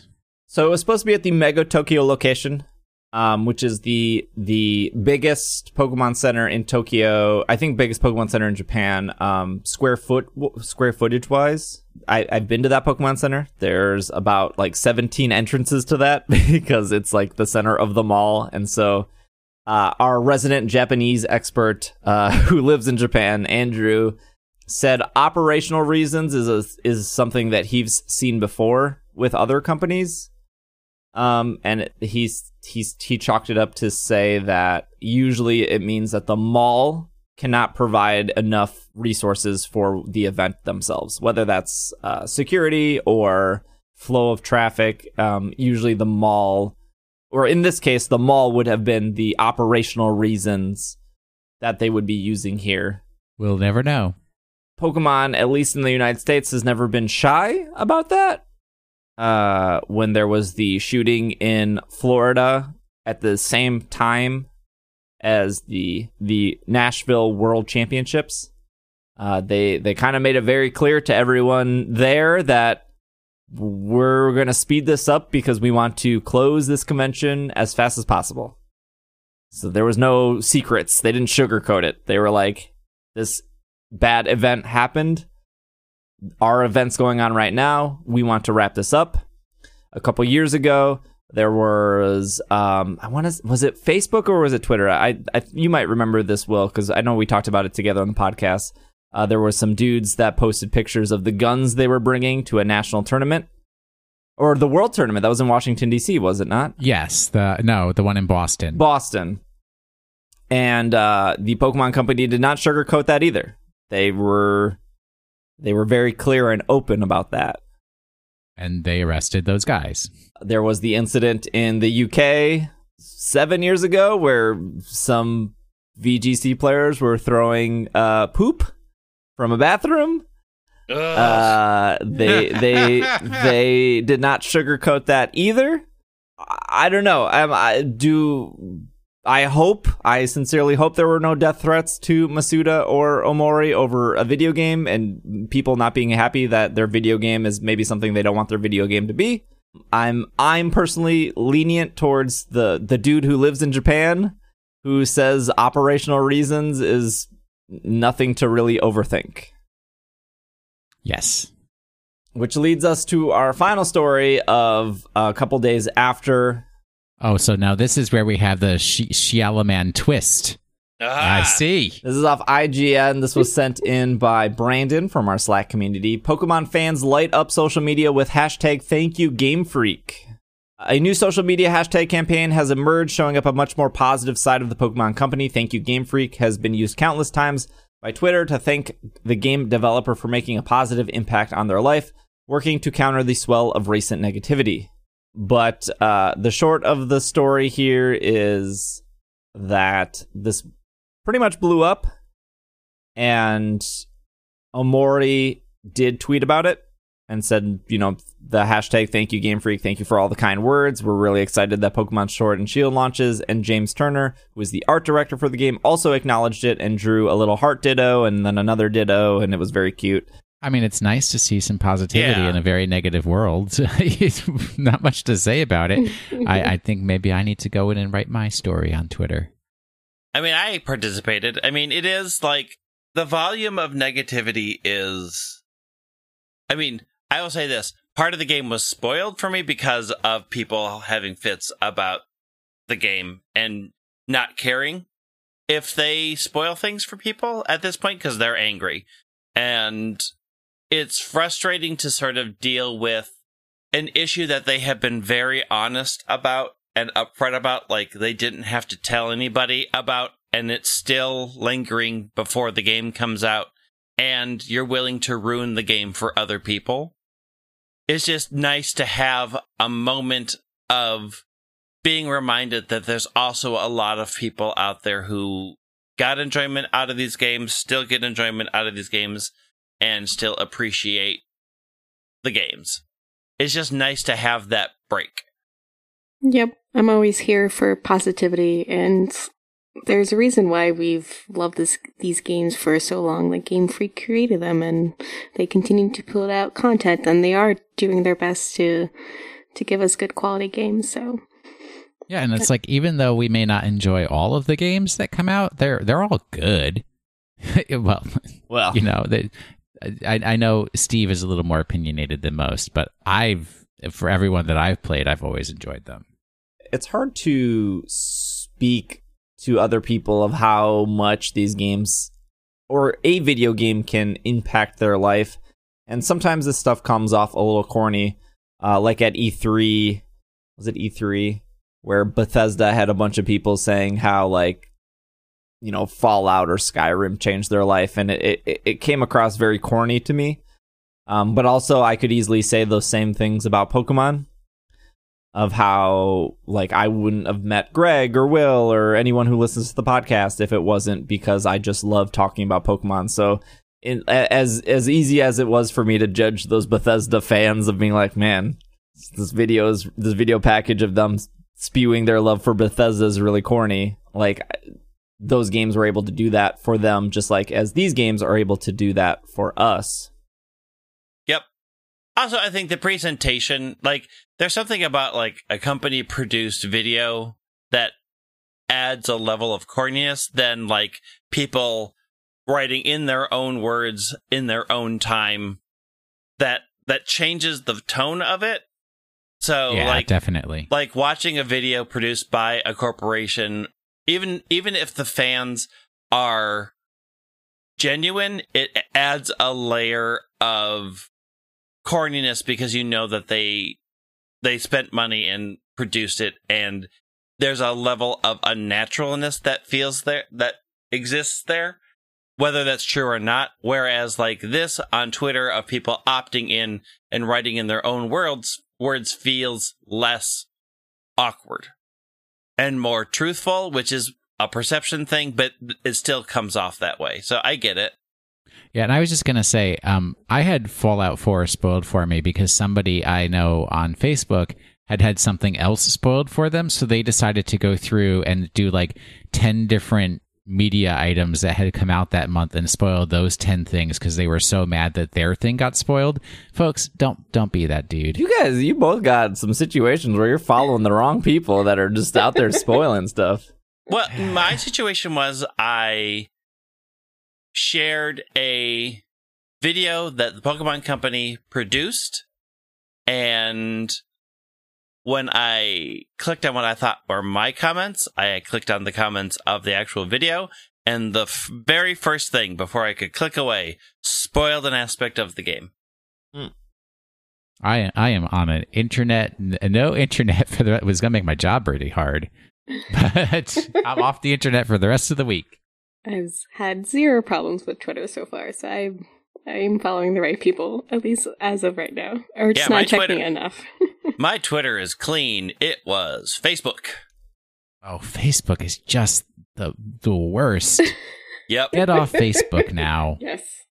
Well, I mean, I only use it to anger my conservative relatives, so it's I've noticed. That is what Facebook is for now. yep. I told a situation earlier this week where uh, I was browsing r slash Pokemon, which is probably the worst thing I could do with the very little free time I had. Why are you doing that? So dangerous. A lot of people have asked me that, but I, I I do want to try to come from a perspective where I am not talking so one sided to like understand like what people actually care or not care about.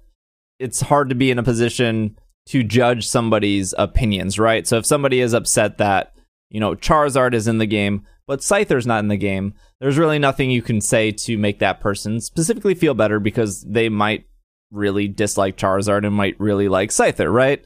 We I make I make jokes all the time that no one cares about Qwilfish, but I am sure there's one person out there that cares about Qwilfish, and that one person may probably be very excited that Qwilfish is in Sword and Shield. There was um a couple things that like that are just not opinion.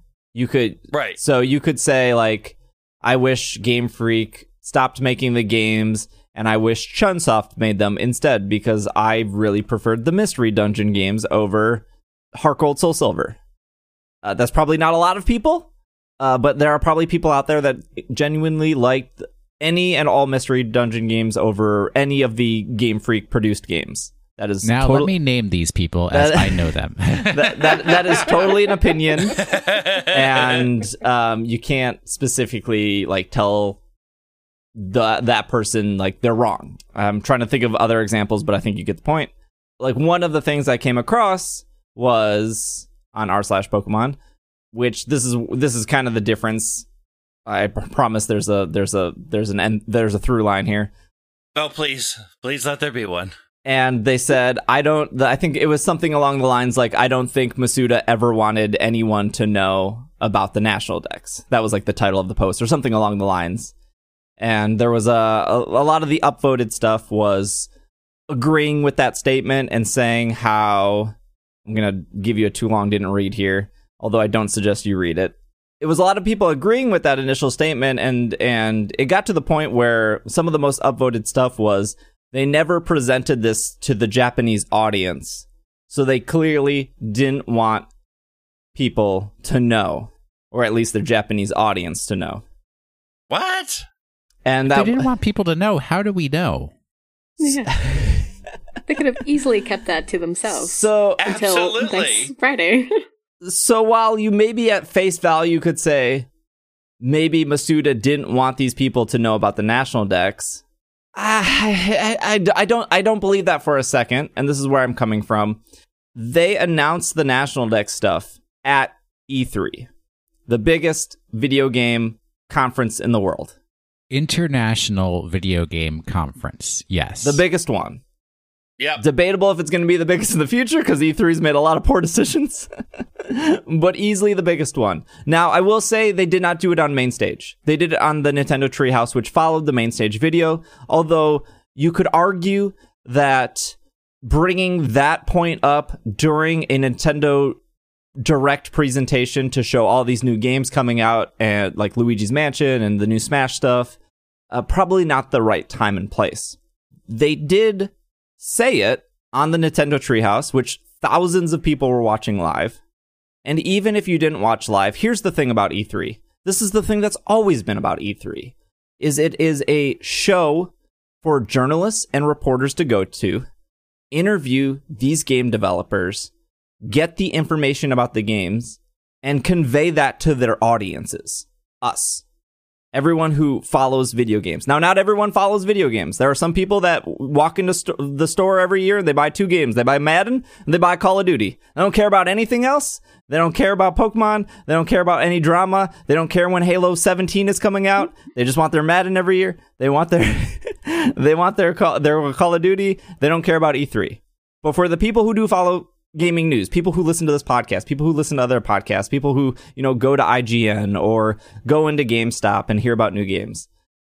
E3 is designed for journalists and reporters to get that news and to report back on it. And I can't think of a more better place to tell people this is a flaw of our future games that we know people will be upset about, but we're just letting you know six months early before you buy these games that they won't include all the Pokemon. Okay, so when I when I when I read that one of the most upvoted comments on this post was they they never even said this in Japanese. How will the Japanese people know oh Masuda?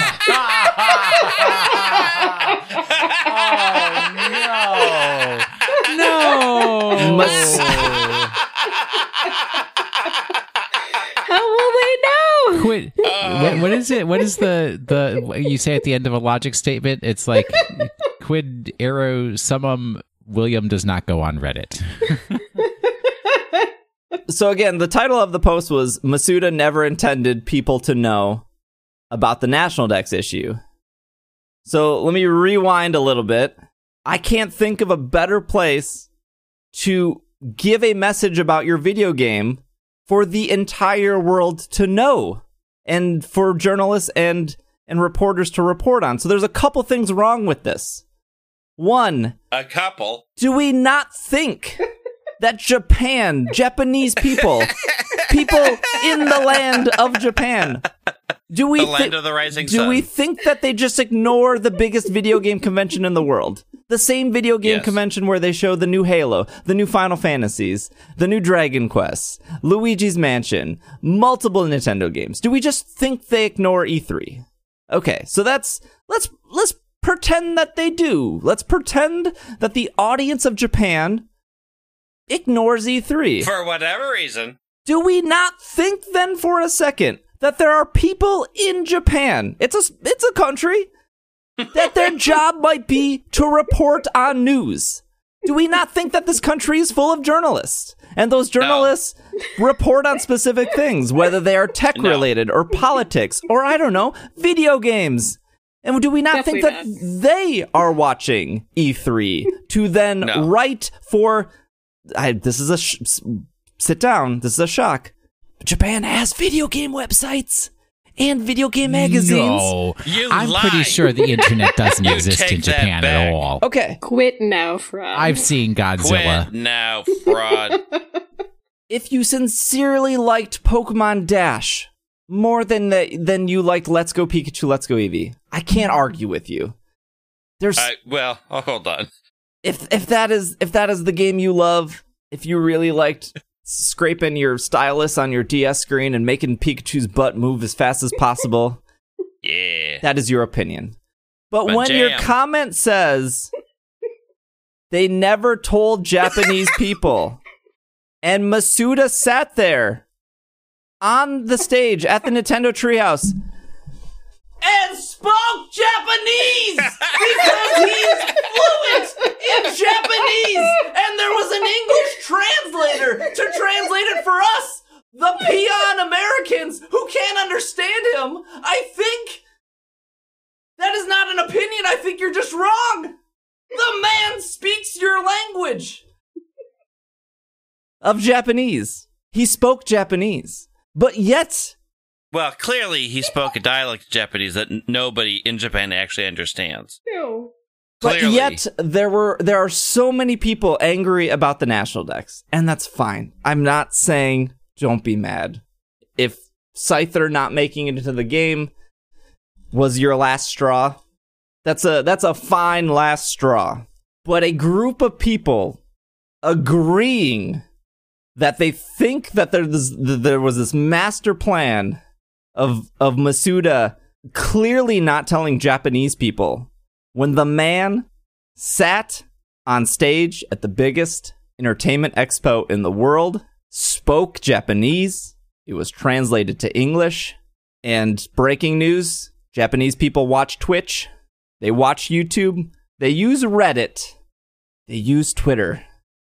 They are not this third world country under a rock that needs their handheld to get information fed to them. Number one, we don't use the term third world anymore. And number two, in developing countries, they also use Twitter and Correct. Reddit. They do. W- uh, I can't. I can't. Like something deep in me broke, and I'm not coming back from this. I I'm can't breathe. I'm a very sad panda right now. It's like saying a saying sad laughing panda. when things happen at the Tokyo Game Show, you know where all those Japanese reporters There's a Tokyo Game Show. and Japanese journalists, they report on stuff. But also, surprisingly, so do American journalists and English jour- journalists and Australian journalists, even though now you're just making things. they up. don't speak Japanese. They report on that. Just like at Gamescom, one of the biggest gaming expos in the world, not as big as E3, but it takes place in Germany. And a lot of people there speak German. They still got journalists. We still send American journalists. Japanese people still send Japanese journalists. There are some people out there that are so angry at this that they're they're literally grasping at straws. Not the correct ones, but they're grasping at something. And the fact that so many people agreed with that, even though inherently, incohesively, that that is wrong. That if you were to take four seconds out of your day, Google that treehouse and watch this man speak Japanese. And and even after you watch this man speak Japanese, you somehow believe that Japanese people didn't get the message is mind-boggling that so many people just fell into believing this narrative that it is it really put in perspective why there was no positivity on that subreddit. Because why would anyone try to say anything positive when th- I will say that these people are delusional? At least the people in this post. Just to believe that if all of these things didn't happen or they just didn't believe happened that they sincerely believed Japanese people didn't get the message for whatever reason that they're just I just can't comprehend. So it makes it makes so now to come full circle, it makes sense why there is little to no positivity there because it is an echo chamber of just so many people being so negative and some of those some of that negativity is completely valid. If this game wasn't, you know, if this game didn't have character customization, that would probably be something I'd be complaining about every single week because that is important to me in in most video games, not only Pokemon, but to be able to design a character is so vital to my experience of it, how I enjoy a video game. That when the hashtag Thank You Game Freak took off, it just really cemented the perspective of there are people that it shouldn't come to a shock to r slash Pokemon or to somebody not happy about these games who are probably not listening to this podcast because God, I hope if if you're not excited for these games, you're doing something better with your time than to listen to something that makes you mad. Makes you actively angry. but it shouldn't come as a surprise that there are all these positive people out here that are thanking Game Freak for whatever that did was w- whether that was to meet a friend or to get them through depression or to you know realize something or or achieve something that, that it was very cool to see that whether or not the complaints in the darkest corner of the internet or the praise in another part of the internet changes these games I don't think we'll ever know, but I don't know. I just I guess that's where we that's where we we end our our episode on uh before Sword and Shield. Hopefully, at least that made some people at least giggle a little bit. It made all of us giggle. I, well, I'm I'm very concerned for the future of this planet when there's like people who don't don't understand that people can not only pay attention that the announcement was made in Japanese and the international global communications exists, but also people can speak multiple languages. We're not all restricted to just one. But that's fine. I'm very excited for these games. Yep. yep. I do not think they'll be perfect. I am sure when we go through our mini series that I will have complaints. I mean, I can literally be said about any game out there. There's Totally. no, there's just, you're always going to find one, one, at least one thing that you're not happy with. And if, you know, you could just go and develop your own game and that could be the one game that you you absolutely love everything because you made it yourself in your image. And image. somebody else will find a flaw in it. Absolutely. Greg, give us our question of the week. All right, here you ready? I gotta drink my water because I was laughing too hard. All right. It's a whole new week we're living. it's a whole new question too. It's the same old podcast with the same old attitude, but we still have to answer these questions. It's the question of the week. I like that. That is my favorite of the anime theme songs. So thank you. I do love You're welcome. that one. That was very good. Thank you. This is from Gabe. How would you rate the marketing for Sword and Shield? Is there anything you'd change or improve? Give me Um, those evos. No, I'm the opposite. I'm like, I'm so happy that they have like dialed it back. I am so happy for that. Yeah, I see it on my Facebook feed and stuff, but it's so like understated and still like nice and fun and and everything. Well, I don't, I don't. Do they have TV commercials for it? I don't watch TV. I, maybe I don't. I, I, I think they do. I haven't. I don't watch commercials. But yeah, I just I just am really happy that they haven't over revealed stuff. Yeah. I mean, so it's still going to be a fun adventure for me. I'm mad about Impotent, but fine. Why? Why? why did you have to bring that up? Why are you evil? Look, I've ha- I have evil people in my life who are rub- rubbing off on me, and they know who they are. um, what I I would rate the Sword and Shield market, I would rate it as a solid eight. It hasn't been like I haven't. I can't think of anything that's like been super super exciting. Um, there was no mall tour. Give me a mall tour, that'd be a ten. Otherwise, I think they've been. I think they've released enough information to keep people excited. They've been upfront and honest about things that they needed to be upfront and honest about. I think the stuff that they've released and the weird things that they've done have made it more interesting than your standard marketing campaign. Like the 24 hour stream was straight up weird, but I kind of liked that it was straight up weird. I didn't watch it. Um, I was a fan of Twin Peaks. yeah, well, so was I. Um, so I think they did a lot of interesting creative things, and I think they released information at a good pace. I'm I I wish I knew the Evos and they weren't leaks, but I'm also not bitter that they aren't. Um, I think it's funny that they've they've shown impotent multiple times and have never once said the name. Yeah, and like they've been a little creative with how they release some of that. Like the the hidden cam was really creative and a nice touch. I feel like, and I don't think they've done that before. I, I could I could be wrong, but I don't think they've done that. And if you go on their website, like I was just looking at some of the articles before recording this, and I kept pressing the load more option to see everything that there was, and I had to press that multiple times. So there is a lot of content on there. So I I feel like they gave enough for us to be excited about.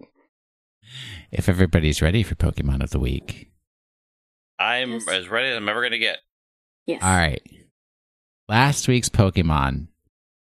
Uh, I used to have a living Pokedex, and I didn't for a little bit because I had to get one more Pokemon that was a little hard to get that had to be transferred into Let's Go. I, I still can't get stuff from Let's Go into Pokemon Bank, right? Correct. Correct. Okay. Uh, so I put in the effort to get my living Pokedex, and I caught a Mewtwo, and all I had to do something special in Pokemon Go to get all the other Pokemon that I needed. And I had a shiny one from GoFest that Rozo gave me, and that's the one that I evolved. And it only has one ability available to it, and it used to be the signature ability of Hitmonchan but now this Pokemon has it and it boosts damage from this week's Pokemon's or last week's Pokemon's uh, signature move, Double Iron Bash. Who's that Pokemon? It's Melmetal. Mm, Gastly. Gastly? I don't remember which. Why wouldn't I have a have. Gastly in my living Dex that I had since Black and White 2? I can't believe you beat me at Everdell. I just now I'm re-examining everything of my own life. It's no, I, Melmetal. I thought you beat me in the Everdell. No, Trevor beat both of us. Okay, okay. You still beat me though. I, I I beat you guys the first time when we played wrong. yes. Is there any trivia about Melmetal? Is ugly. Greg, your negativity is unwelcome. Oh, lies. He's a powerful hex dude. Melmetal and uh, Meltan are the only Pokemon in Let's Go Pikachu and Let's Go Eevee not to be introduced in Gen 1. Uh, they are the only Pokemon in Let's Go Pikachu and Let's Go Eevee whose Kanto Dex number 152 is not the same as the national Dex number of 808. 808 state. And they are officially the uh, this is according to Bulbapedia, so I guess we'll we'll find out when when the games come here. They are the only they're the only officially introduced Gen 7 Pokemon that are not in the Alola Pokedex. There's been debate for for quite a while whether Meltan and Melmetal are Gen 8 Pokemon or Gen 7 Pokemon.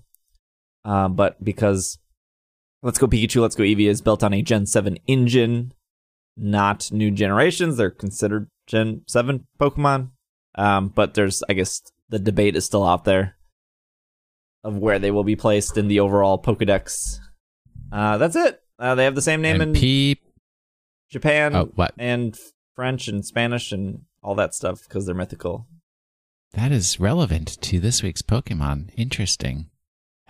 People love to debate the most meaningless garbage, don't they? Hmm. All right. Are you guys ready for this week's Pokemon? I Yep. am. Yep. All right. Steve should have plenty of trivia for this one. Uh oh. If you know the song about the guy who came to town to take the eight gym leaders down and take the world's best trainer crown, then you already know this week's Pokemon. Oddly enough, the Japanese Pokemon YouTube channel also made a song for this Pokemon where the lyrics are primarily Where is Coil? Here is Coil. This week's Pokemon makes me think of my favorite video game of all time, Katamari Damacy. The Katamari in Katamari Damacy is a ball that you, the player character, roll around. As you go, the ball is able to pick up any items that are smaller than it. In this manner, the ball grows and gets larger, so you are able to pick up more and more items. This week's Pokemon looks like it could have been a partially started but soon discarded Katamari. Why did I choose this Pokemon this week? This morning, when I woke up at 4 a.m., I started playing Let's Go Pikachu. I'm trying to complete my Pokedex in that game.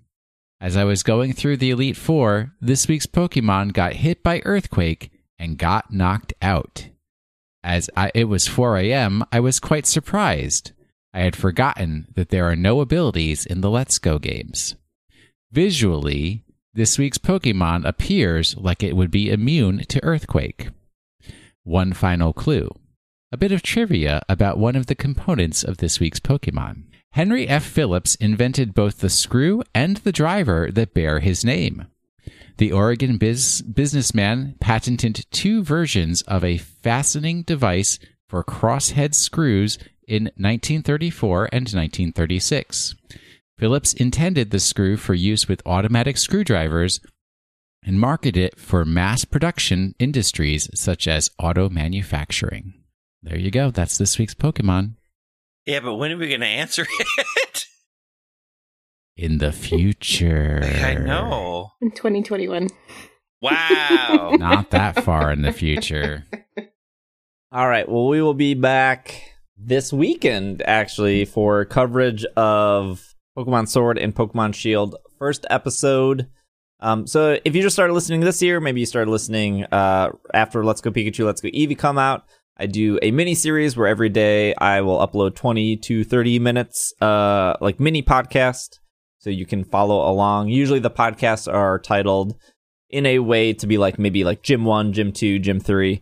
if you're not at Gym 3, probably shouldn't listen to the Gym 3 things yet because we'll talk. Jim 18.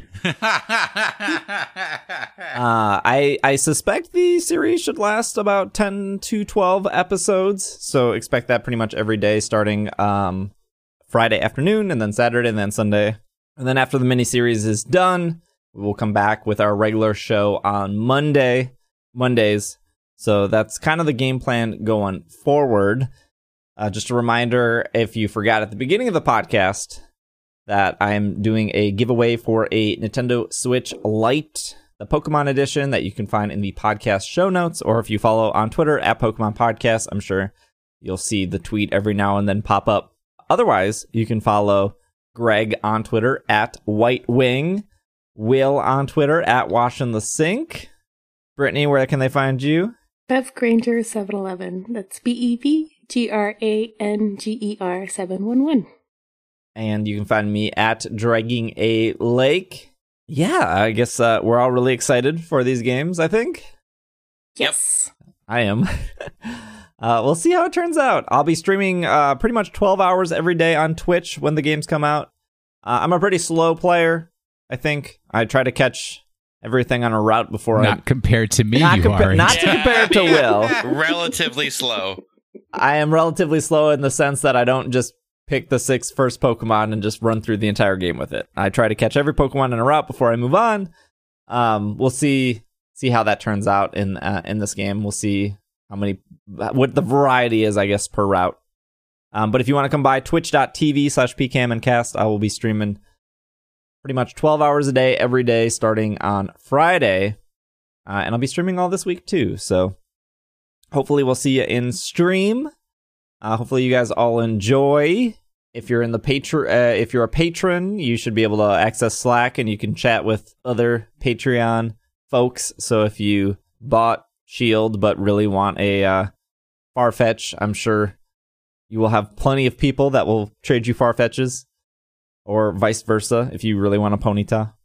Thank you guys for listening. Hopefully you enjoyed the episode. Hopefully we got a couple laughs out of you. Hopefully we informed you uh, well enough going into these games.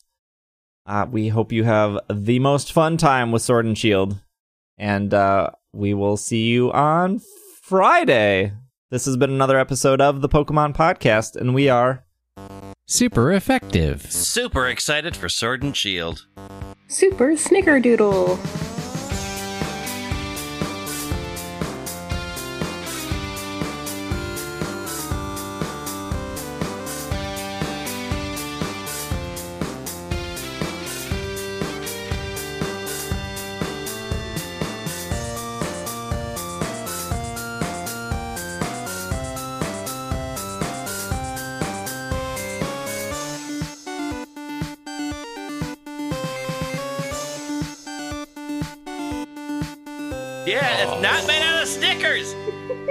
Who knows what it is made out of? I do. Nobody knows.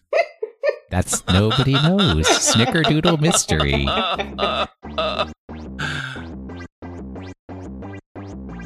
Like every podcast on the internet, we are funded by Patreon. This is a shout out to all the supporters at the producer tier on Patreon. A huge thank you to Kevin, Cygnus, Patrick, Jet, Jeffrey, Matthew, Alex, Catherine, Pancakes, Waffles, and Anthony. Thank you all for the support. If you've made it to the end of this episode listening to this promo, that is also support. So thank you. Appreciate it. We will see you next week.